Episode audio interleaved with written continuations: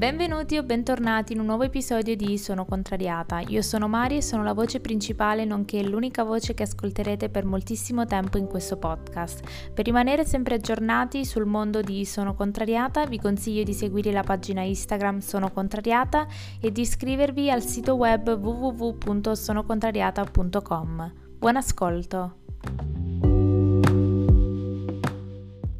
Buon pomeriggio, come state? L'episodio di oggi, come avrete letto dal titolo, è una chiacchierata con un'altra ospite.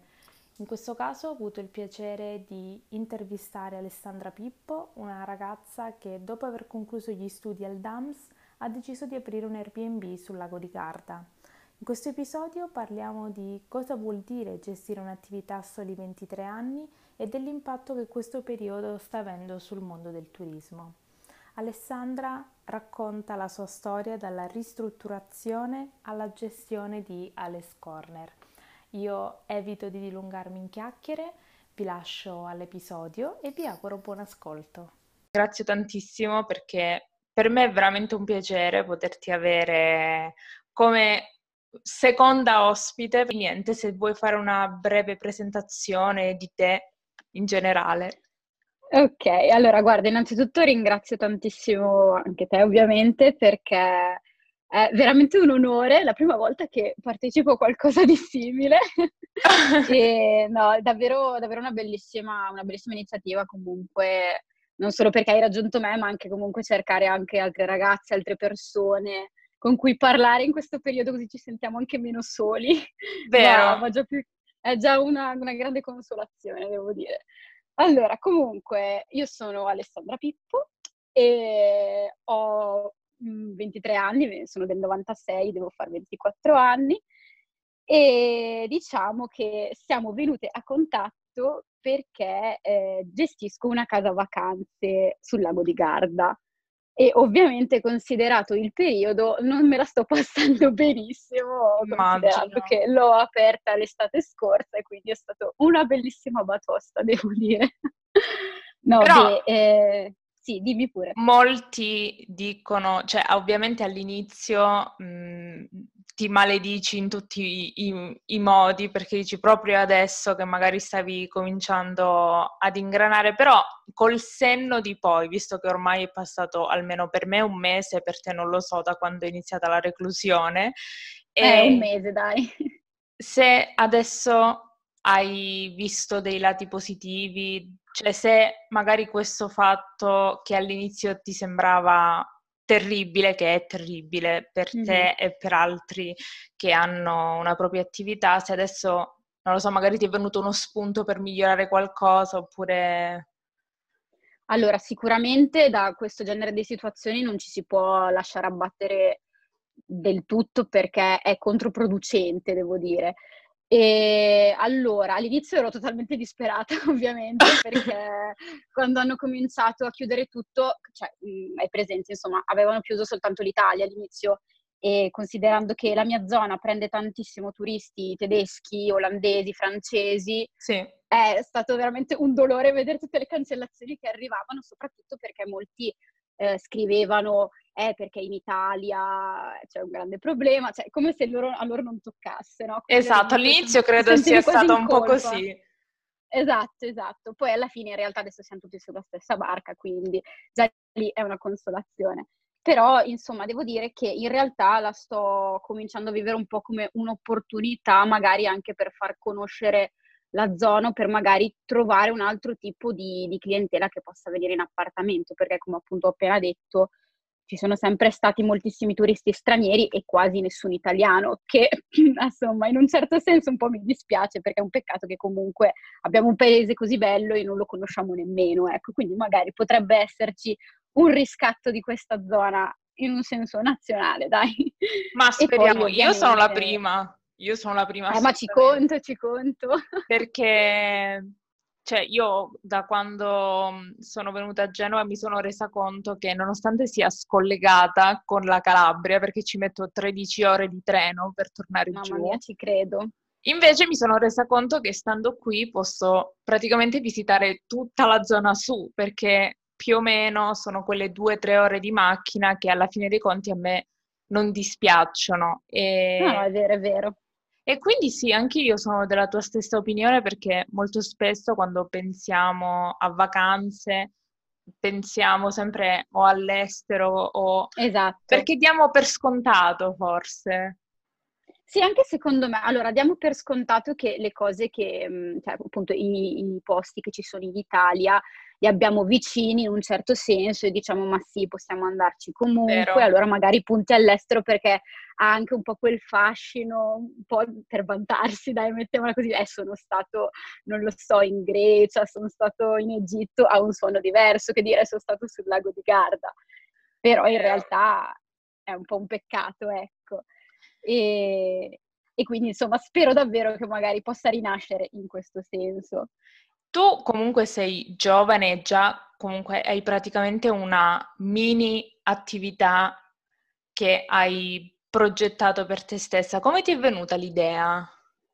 Allora, diciamo che è stato un po' un'idea che è nata nella famiglia, perché eh, mia madre e mio nonno, quindi suo padre e sua sorella, avevano, gestivano un campeggio negli ah. anni 90 a Moniga del Garda, che è praticamente comunque nella zona sud del lago di Garda. Gestivano questo campeggio e quindi sono sempre stati abituati a rapportarsi con le persone in senso turistico, intendo. Sì. E ovviamente la nostra zona vive praticamente di quello, quindi adesso infatti è una piccola sofferenza, però insomma Immagino. c'è sempre stata un po' quella mentalità dell'ospitare le persone. Poi ovviamente hanno, hanno, terminato la gestione del campeggio per motivi e per storie varie e mh, circa 3-4 anni fa mia madre aveva deciso di trasformare una, una casa, perché mio nonno possedeva due case, eh, due appartamenti in una palazzina a Sirmione, sì. e mia madre aveva deciso di trasformare uno dei due appartamenti, che era mh, proprio trasandato, abbandonato, in una piccola casa vacanze da, in, da postare, insomma, su un sito che non so se lo conosci, HomeAway, VRBO si chiama adesso. Sì, sì, sì. sì. Esatto, col, cioè, lo usano soprattutto i tedeschi praticamente, perché mia mamma conosce benissimo il tedesco, così, e quindi aveva pensato, dai, che mi, mi rilancio nel mio vecchio lavoro. Ottimo, e... comunque. Sì, era stata proprio una, una, bellissima idea. Allora lei aveva deciso appunto di, di iniziare questa attività, era andata molto bene, e allora io l'anno scorso me la sono presa lì e ho detto, bene, l'altro appartamento sarà una concorrenza se non gestirò io e sarò la tua diretta concorrente. Wow! Esatto, e quindi è diventata sono, una concorrenza in famiglia. Sono due stili completamente diversi oppure c'è quella sorta di filo conduttore della famiglia che accomuna? Allora, diciamo, diciamo che sono due stili completamente diversi in realtà, perché già il fatto eh, che sono su due portali diversi accoglie clientele diverse, perché io mi sono iscritta su Airbnb invece che ovviamente è molto più conosciuto, molto più mh, famoso insomma a livello globale, quindi ho avuto anche clienti che magari considerando appunto che mia madre principalmente ha clienti tedeschi, ho avuto clienti che magari venivano anche dall'Olanda, dalla Scandinavia, sì. un paio di americani, un canadese, insomma un po' più, un po più vario. Sì. E poi anche la ristrutturazione ehm, di, di quest'altro appartamento, perché li abbiamo ristrutturati tutti e due perché erano proprio fatiscenti, quindi non ti dico, non avremmo affittato molto facilmente.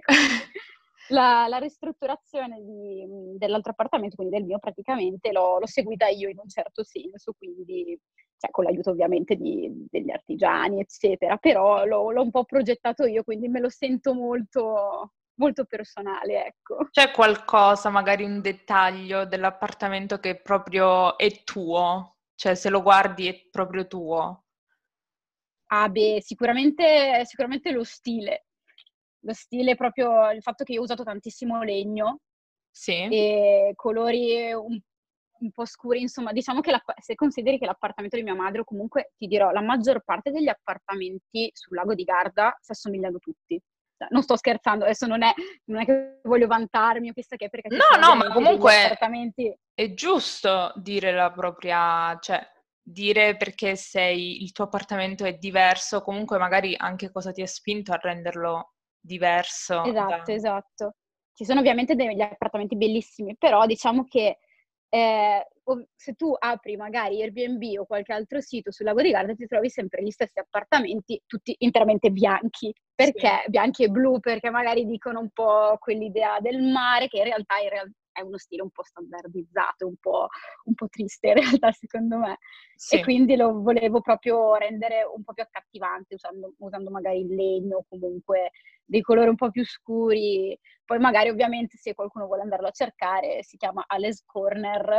Certo, prima... metterò il link nella descrizione così potrete Perfetto, così andarci possono vedere con gli occhi. Esatto, esatto. con i loro occhi. E, e quindi ovviamente insomma poteva un po' saltare all'occhio, diciamo. Ho voluto un po' distinguerlo dal, dagli altri appartamenti. E la cosa divertente appunto è stato il fatto che io ho iniziato a ristrutturare questo appartamento, a decidere di come crearlo, dopo essermi laureata, in, dopo una laurea triennale praticamente al DAMS di Padova. E la, la storia divertente è che l'ho ristrutturato dopo averlo ristrutturato ho pensato bene, adesso voglio iscrivermi a un'accademia per fare interior design perché mi sono divertita troppo e quindi mi sono no. iscritta. sì. Pazzesco! Eh, esatto, infatti fa abbastanza ridere perché di solito dici uno studia e dopo crea. Io invece ho detto, ho avuto la possibilità di fare quello così. Cioè, Però questo è stato un progetto. Cioè, adesso comunque molte persone di solito si approcciano a studiare qualcosa, però poi perdono la passione. Invece tu hai fatto il processo inverso. Di esatto. Infatti è molto inusuale, però insomma è stato, è stato, proprio divertente, quindi ho detto questo è proprio un lavoro che non mi annoierebbe, quindi ho detto ma perché non proviamo a studiarlo invece che fare una magistrale, facciamo un'altra triennale. Fa... Posso dire che cioè, eh, ci vuole tanta determinazione e tanta forza, perché comunque alla fine dei conti molte persone dicono vabbè, magari faccio un corso di quelli che riescono a accumulare tutto in uno oppure sei mesi, invece rimettersi di nuovo sui libri e prendere una triennale vuol dire che sei veramente seria con questa cosa, non è che lo fai o è una cosa momentanea. Mm, ma guarda, ti dico che se voglio fare qualcosa generalmente la, la faccio fino in fondo, cioè non mi accontento di, di vie di mezzo. Ovviamente è stata una decisione, ti dirò, ti vorrei dire che è stata una decisione ponderata, maturata e pensata, ma in realtà ho praticamente scoperto la scuola mi ricordo l'ultima settimana di luglio, due giorni dopo mi ero iscritta, quindi è stata in realtà una cosa molto impulsiva, però, però vabbè, insomma, in realtà non mi sono per niente pentita, anzi l'impulsività in realtà a volte può essere un campanello d'allarme per dire che stai facendo la cosa giusta. Ottimo, sì, in, in, in un mondo tutto programmato, ecco, io sono quella che mette, usa i planner e tutto in continuazione, quindi aver, essermi iscritta così d'impulso, ho detto magari è la scelta giusta per una volta, non fare come al solito. E, e hai fatto tutto da sola, dico anche tutto il processo di ristrutturazione, oppure hai avuto qualcuno un po' che ti ha, ti ha aiutato, dico proprio de, nella scelta dei materiali o cosa ti ha dato allora, una dritta?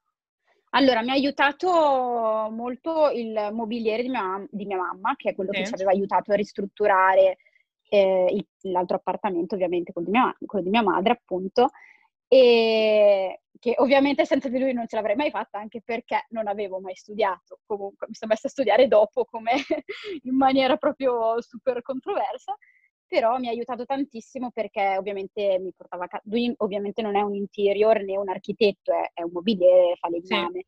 però, però, mi portava tutti i materiali, mi consigliava e, e, quindi abbiamo lavorato insieme, invece che affidare il lavoro solo a lui o il lavoro solo a me, che avrei fatto una marea di disastri, mi ha aiutato moltissimo. Vi siete affiancati. Esatto, esatto, ci siamo affiancati. Poi ovviamente si parla soprattutto del mobilio grande, come magari la cucina che è modulare, di conseguenza non puoi fare molto. Poi, vabbè, gli accessori, la scelta dei colori, tutto, poi anche i pavimenti, piastrelle varie, sono andata a cercarmene io, quindi è stata insomma una bella collaborazione. Ecco. Ottimo, e visto comunque che adesso hai questa nuova passione, è una passione che è condivisa un po' da o, tra virgolette, condivisa molto su Instagram. Quali sono gli stili che vedi pubblicati tante volte su Instagram che tu proprio non, non riprodurresti mai in un appartamento, in una casa? Allora, io penso che Instagram innanzitutto sia una grandissima fonte di ispirazione, in sì. un certo senso, e so che sei d'accordo, e, però ovviamente ci sono delle immagini un po' standardizzate e soprattutto tutte eh, lavorate in post-produzione che magari ti fanno credere che un determinato colore, un determinato materiale ti dia una luminosità incredibile, poi in realtà a conti fatti non è vero, perché è stato tutto sistemato su Photoshop, quindi bisogna sempre stare attenti. E, però diciamo che soprattutto eh, su Instagram va molto lo stile scandinavo, quindi moltissimo bianco. Sì. E, con, esatto, sì, sì, sì, moltissimo bianco con uh, qualche dettaglio in legno, così. Però in realtà è uno stile che magari in foto rende molto, ma dal vivo è molto freddo. Poi dipende sempre come viene dosato, eh, per carità. Sì. E senza contare che bisogna sempre pensare a che tipo di progetto, su che tipo di progetto stai lavorando e la funzionalità di questo, perché ad esempio su Instagram si trovano tantissime foto di appartamenti, magari il contrario dello, scan- appunto dello stile scandinavo, che è minimale, trovi magari degli appartamenti pieni di cose che ad occhio sono bellissimi, vedere ad esempio una libreria piena piena zeppa o tantissimi cuscini, ma poi in realtà io ho una casa vacanze, di conseguenza devo pulire tutto perché mi occupo anche delle pulizie, quindi non posso assolutamente... Vero, ci sono, delle cose, ci sono delle cose che magari una, una persona che si approccia ad Airbnb come, uh, come ospite non mette in conto quando c'è da pensare ad arredarla effettivamente una casa vacanze. Esattamente, esattamente. Infatti ci sono veramente tantissime offerte di appartamenti che magari a primo impatto sono, sono vincenti perché appunto ti offrono una vista bellissima magari sull'appartamento che vedi che ha questo bellissimo soggiorno pieno di tappeti, pieno di cuscini, così poi magari vai là e insomma non, hanno, non sono riusciti a pulire tutto perché ci sono troppe statue, troppi quadri, troppe cose, cioè, purtroppo Vero. c'è anche questo aspetto perché ho sempre calcolato che comunque due concetti più o meno ho sempre calcolato. Il primo è che la casa in cui vai a fare la propria vacanza non deve essere, cioè non dovrebbe essere mai più brutta di casa tua, perché se no allora preferiresti stare a casa tua. Wow! In un Vero, non ci avevo mai pensato, hai ragionissima, perché adesso sto pensando a come io scelgo ed hai ragione. Poi ovviamente bisogna sempre, bisogna sempre, vedere un po' la scelta perché magari c'è una casa stupenda ma a 200 km dal mare, tu volevi andare al mare, allora lì ok, bisogna un po' scegliere in base alle proprie aspettative. Esatto, un compromesso, però insomma diciamo che un metro di giudizio potrebbe essere quello, ovvero non scegliere una casa che è più brutta della tua, ecco, in un certo senso. Ottimo. E, e quindi già lì è, è, un, ottimo, un ottimo modo per, per decidere. E, e poi ovviamente, insomma, questo, questo, è uno, poi vabbè, il, delle pulizie, come ho detto, che non sempre ciò che sembra fantastico dopo renda veramente dal vivo, purtroppo, quindi anche quello.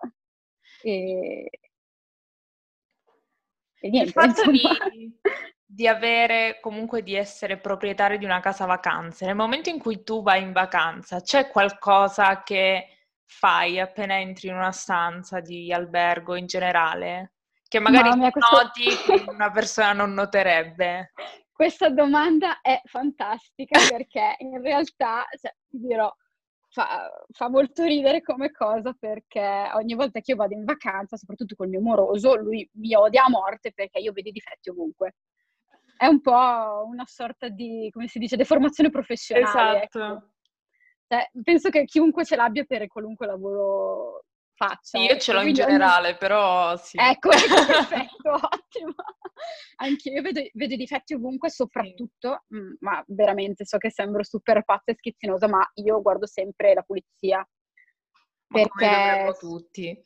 Esatto, come dovremmo tutti, è che proprio io la guardo in una maniera maniacale perché pulendo anche i battiscopa per dirti o sopra gli stipiti delle porte ogni volta, magari tu prendi un appartamento che è recensito con pulizia eccezionale, vai, vai lì e vedi che effettivamente non è così e tu hai un occhio anche diverso perché pulisci, quindi dici, mm, sì. insomma, e quindi mi sento sempre troppo cattiva, ecco, quando vado... Quando e qual è la prima cosa? Dove controlli per fare il cucina. Tuo? In cucina, in cucina e in bagno, perché se la, i soggiorni e le camere da letto comunque poss- possono passare, ecco, mettiamola così, diciamo sì. che al massimo c'è la polvere, in cucina si cucina ovviamente, quindi tutti i residui di cibo, anche nei frigoriferi soprattutto, sì. o in bagno si possono trovare magari capelli, non so, bisogna un po' stare all'occhio così, anche perché appunto una cosa che secondo me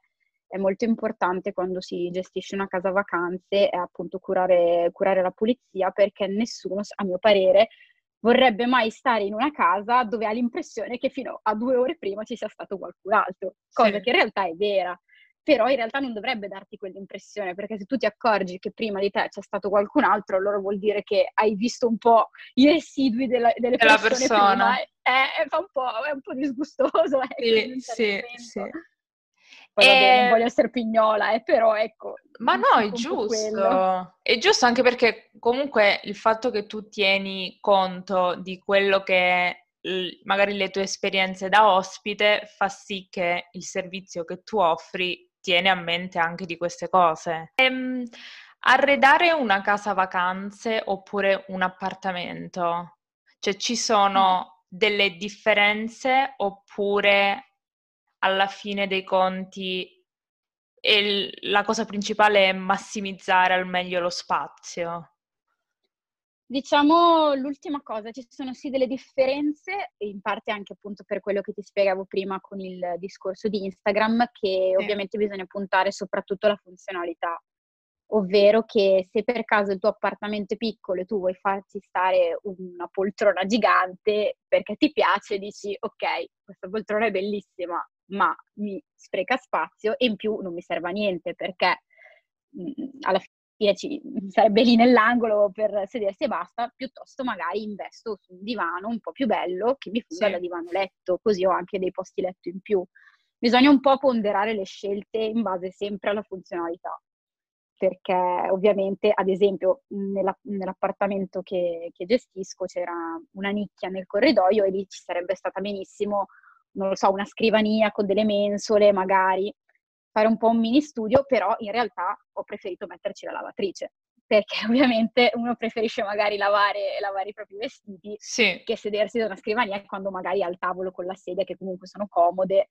Bisogna un po' fare delle scelte, ecco. Personalmente, magari... tu pensi sia un... cioè, perché comunque alla fine dei conti quando entri in uno spazio che sia da vivere giornalmente o una casa vacanze, hai una visione di quello che vorresti che fosse e scendere a compromessi con quello che è funzionale è possibile oppure delle volte è difficile? Allora, delle volte è difficile perché magari ti piace tanto qualcosa oppure ti piace l'idea di ricreare un ambiente in un modo, ma ovviamente non puoi farlo. Però in realtà la funzionalità non deve essere vista come un difetto, come un qualcosa che fa perdere di bellezza o di estetica una stanza. Ci sono tantissimi modi per rendere funzionale una camera, ad esempio nella camera da letto, invece che mettere magari un, un, cassettone o comunque un mobile invadente, abbiamo deciso di mettere un letto contenitore, perché così in questa maniera se c'è bisogno di mettere le valigie eh, in modo che spariscano dalla propria vista, vista, si alza il letto, si alza il letto e via e si mettono dentro. Quindi quello è funzionale e non ha minato assolutamente l'estetica della camera.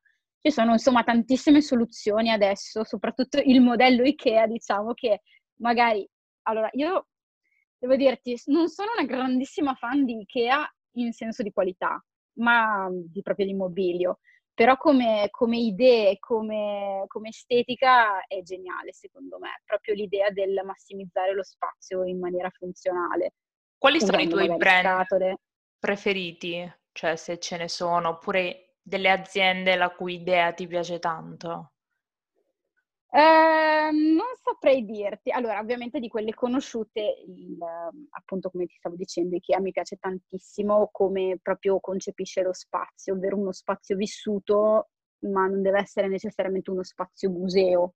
Sì. Cioè, ovviamente, magari una volta andavano più le case piene di marmo, oggetti di vetro, che mi piacciono tantissimo anche quelli, però ecco, diciamo che l'IKEA ha fatto capire, ha fatto cambiare un po' la visione del mondo, mh, mhmm, usando ovviamente l'idea del fai da te, che fa alzare sempre l'autostima, perché quando ti costruisci un tavolo da solo ti senti un genio, quindi anche lì mossa vincente, però anche esteticamente proprio le soluzioni che offrono sono davvero bellissime. Ovviamente penso che in realtà molte persone, anche magari scorrendo nel feed di Instagram, si siano ovviamente ispirate al catalogo IKEA, ecco, si nota subito, si notano subito certe somiglianze.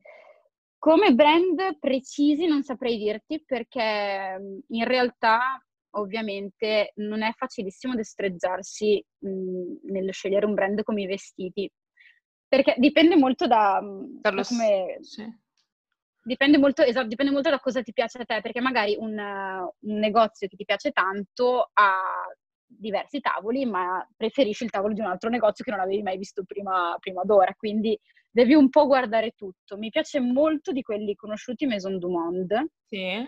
perché mh, è un po' più personalizzabile rispetto all'IKEA, ma non nel senso che sia più difficile da comporre perché l'IKEA come funzionalità come fai da te è molto più, è molto più, più semplice insomma da, da, progettare. Però Maison du Monde offre delle offerte un po' più kitsch, qualche mobile un po' etnico, ci sono tantissimi stili diversi, puoi trovare proprio di tutto, quindi secondo me quello Maison du Monde è proprio molto bello e poi non costa neanche eccessivamente perché una cosa che si dimenticano tutti è che ovviamente il mobilio costa perché deve sì. essere resistente.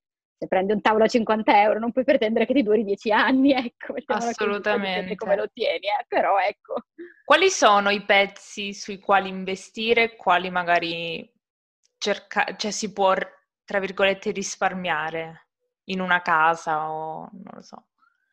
Allora, diciamo che i mobili grandi sono sempre quelli su cui investire. E so, so, che così sembra un po' generico, però se ci pensi, la cucina, sì, sì. il letto, eh, la doccia sono le, le, i mobili, insomma, gli oggetti più grandi che bisogna comprare rispetto magari a un comodino o un tavolino.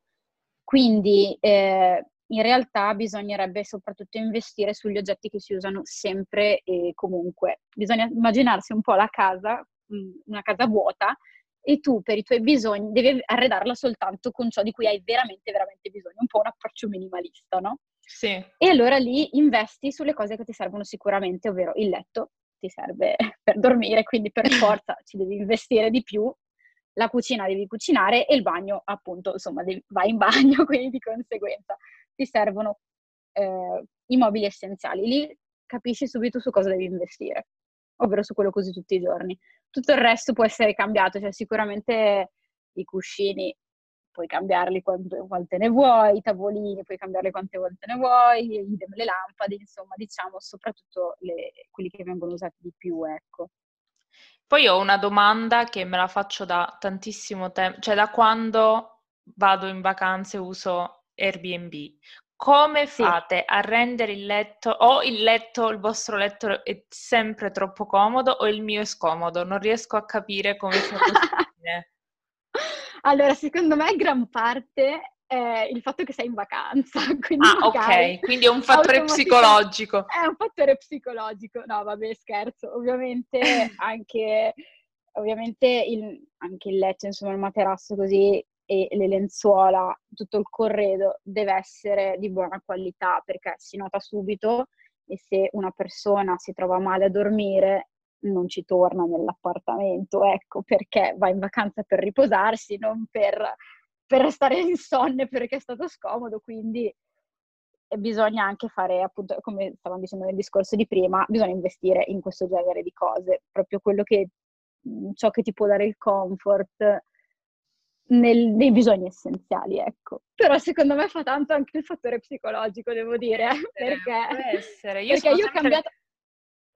Sono sempre convinta che ci sia qualcosa, dico non riesco a capire perché c'è sempre qualcosa secondo me e invece no, sarà il fatto che è la vacanza, è lo spirito della secondo vacanza. Me sì, secondo me sì, perché ti dico, io avevo cambiato il materasso E fidati che non ho mai dormito così bene come quando ero in vacanza, proprio quello a prescindere, quindi secondo me fa tanto anche quello, ecco. Può essere, assolutamente. E ehm, adesso veniamo un po' al lato più leggero, che è mm-hmm. leggero tra virgolette perché siamo in quarantena. E come stai, come stai strutturando le tue giornate? Dici in generale proprio? Sì, sì, sì, tipo sveglia, cosa fai, se hai da fare allora, qualcosa in particolare. Devo dire che sono impegnatissima con le lezioni online, Vero. perché ovviamente essendomi iscritta a questa accademia eh, stanno cercando insomma di massimizzare i tempi facendo fare lezioni online, anche se ti dirò che è veramente difficile perché essendo un'accademia di belle arti eh, praticamente il 90% delle materie è pratico. Quindi è veramente complicato gestire questa situazione per un'accademia di belle arti perché dovresti essere in aula con gli strumenti giusti, con i materiali giusti e ovviamente c'è tutto chiuso, quindi non puoi nemmeno andarti a comprare magari la pittura che ti serve o appunto il materiale che ti serve e, e, di conseguenza insomma stanno cercando un po' di risolvere facendo fare più le materie teoriche. Quindi in realtà diciamo che ho abbastanza tempo occupato da, dalle lezioni online e ringrazio che ci siano così mi distraggo un po'. Utilizzi Quindi, insomma, planner o agende? Sì, assolutamente sì, sono la mia più grande gioia. Qual è la tua allora, preferita? Allora, io adoro tantissimo, io ho i planner cartacei perché sì, sono, ci sono tante persone che usano Classroom e tutto, ma no, nel senso non fanno per me perché sono troppo asettiche e infatti ho, sono due anni che prendo i planner di Lily Like, ovviamente. Sì, ok, io ho la ragazza... La... Sì, io ho invece quello, tu hai quello da tavolo? Il desk, il desk planner, okay, quello sì, piccolino sì. Con, le, con, gli anelli, sì, sono sì, meravigliosi. Veramente, li adoro, adoro lei che è, ovviamente Lily Like è un canale YouTube di una ragazza, Lilia Kasakova, olandese russa, che amo tantissimo, proprio lei l'adoro e infatti noi ci siamo incontrate mediante lei, possiamo dire, ecco, in un certo senso. Sì. E, e lei appunto ha questa, questo brand Supplied by Lily che insomma è il suo brand personale, crea quaderni, planner e tutto e sono due anni che li prendo e devo dire che li amo tantissimo perché proprio sono strutturati benissimo, sono bellissimi, che non è una cosa da poco secondo me. Esatto, insomma, è proprio il suo, il suo punto forte. Esatto, il fatto che siano belli. Esatto, esattamente. E poi sono, in realtà sono molto pratici, quindi io proprio la domenica praticamente mh, prendo il mio planner, mi segno tutta la settimana, mi segno le lezioni, ovviamente perché le lezioni online non sono registrate ma sono in diretta, sì. quelle della, della, mia università, mi segno gli orari in cui vi devo connettere, segno so delle scadenze perché essendo pratico magari ci fanno fare delle tavole, dobbiamo caricarle su Classroom, su Google Classroom così, quindi mi segno un po' tutto e poi ovviamente insomma vado un po' in realtà in questo periodo colgo un po' l'attimo, insomma dipende da come mi sveglio. Sono delle giornate che non voglio fare niente, quindi non posso neanche farmi, farmi un, un, plan, diciamo. Però ecco, sono, sono, molto utili in realtà proprio per il discorso dell'autodisciplina, ovvero sì. ti dai, fai dei blocchi di tempo in cui dici da quest'ora a quest'ora eh, faccio finta che sto andando a lezione e quindi studio, oppure non lo so, è molto utile anche per chi non riesce a fare sport, magari uno non lo so, ha un tapirulano in casa, ma basta un tappetino in casa, dice non riesco perché in casa mia dopo magari mi distraggo con la tv, ti dici invece dalle 18 alle 19 faccio sport sì. e faccio finta che sto andando in palestra, cioè è un impegno che non posso saltare e magari in questa maniera a forza di farlo un po' ti aiuta, ecco, diciamo. Sì, assolutamente. E da tra una lezione e l'altra comunque di solito nella vita normale, non in quarantena, c'è una parte dedicata mm-hmm. allo studio. Adesso come strutturi le tue ore di studio nella giornata? Allora, devo dirti che ho cambiato metodo tante volte, perché insomma ogni volta dipendeva sempre dal momento, un po' anche da, da come si è, perché magari tu dici voglio studiare sempre tutti i giorni due ore, ma ci sono dei giorni che, che non vuoi, quindi lì è un po' complicato. Devo dire che ho imparato tanto, eh, soprattutto mh, appunto nel, quando ho aperto l'appartamento, che comunque mi stavo preparando per, per la laurea l'anno scorso e tutto quanto. Ovviamente, come ho detto prima, il plan mi aiuta tantissimo, cioè strutturo proprio gli impegni principali perché poi appunto con l'appartamento, avendo anche un lavoro, ma non solo l'appartamento, anche se magari uno ha un lavoro il weekend e tutto, deve sempre, secondo me, privilegiare gli impegni che non possono essere rimandati, che non, non, non sono sotto il tuo controllo in un certo senso, sì. come appunto il lavoro e la scuola o magari il meeting o quel, quel che è. E dopodiché guardo quanto tempo mi rimane. Diciamo che secondo me è molto più utile studiare poco ma bene che tanto ma insomma male, diciamo. Sì, ecco. sì, sì, Perché sì. c'è la brutta convinzione che se uno studia sette ore, allora è più bravo di uno che ne studia due. Sì. Ma non è vero, perché dipende molto dalla qualità dello studio. Cioè, io preferisco tantissimo magari studiare mezz'ora, prendermi dieci minuti di pausa, studiare un'altra mezz'ora e poi dire, vabbè, ok, ho studiato, non lo so, questo capitolo e siccome ho già finito questo capitolo, se me la sento posso andare avanti con un altro capitolo, se non me la sento so che ho finito il capitolo del giorno. Ecco, diciamo che se si hanno dei capitoli o tot pagine da studiare, si possono dividere per ogni giorno della settimana e seguire un po' appunto lo schema che si è fatto in base a è mancata e mi sono resa conto da un punto al tempo che si ha nel giorno, dipende sempre da quante lezioni si hanno, eccetera. Stai guardando oppure ti stai dedicando a qualche hobby che avevi abbandonato oppure studio e basta? Eh, diciamo che mm, non ho troppo tempo perché purtroppo, purtroppo e per fortuna dai, eh, essendo eh, la, la, scuola che sto facendo, l'accademia che sto facendo pratica, devo sempre fare cose, quindi non, sì. cioè, nemmeno da dire che sto studiando intanto non lo so, mi metto a cucire, no, devo per forza devo per forza lavorare con acrilici e, pennelli e tutto quanto.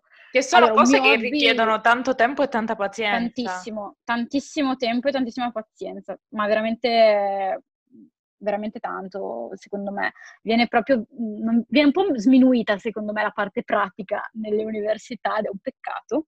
Sì, e te lo però... dico perché, perché, quando ero a Padova ho studiato appunto al dance, che sarebbe discipline delle arti, della musica e dello spettacolo, e mi ero iscritta perché avevo pensato che bello il dance, è teoria ma c'è anche la pratica perché fai i laboratori. Morale, non hanno aperto i laboratori, io ho studiato e basta come un mulo, quindi non ti dico. Ottimo. E quindi adesso, adesso fare appunto materie pratiche è veramente splendido e proprio in un certo senso mh, dai valore alla manualità, che è qualcosa che si sta un po' perdendo. Ecco. Io ti ringrazio, è stato un piacere, a mio avviso. An- anche per me tantissimo, veramente, anzi è volato il tempo, non me ne sono Assolutamente sì, è, è stata una chiacchierata stupenda. E dove ti possono trovare sui social? Allora, mi possono trovare praticamente solo su Instagram perché tutti gli altri non li uso. Ok. E, allora, il profilo dell'appartamento è Alice Corner Apartment, se qualcuno vuole vederlo, non si sa mai che magari qualcuno vuole venirci, quando sarà finito tutto sarei molto contenta. Assolutamente. E, e ovviamente se cercano Alessandra Pippo poi mi trovano col mio nickname. Che sarebbe Indian Paleale, che sarebbe la, la IPA, la birra, va bene. L'avevo messo un giorno, non l'ho più cambiato. Però insomma mi trovano lì e li trovano anche il link per l'appartamento e tutto, quindi. Ok. Molto, trovano tutto lì. I link di entrambi i profili li metterò nella descrizione dell'episodio. Io ti ringrazio ancora, ti auguro un buon proseguimento di serata. Cosa farai stasera? Um, guarderò Disney Plus o YouTube. Ti ringrazio ancora. E Grazie a te, Tan- davvero tantissimo. Mi sono divertita ed è stato davvero bellissimo e sei simpaticissima. Anche tu, anche tu è stato veramente un piacere. E niente, ok.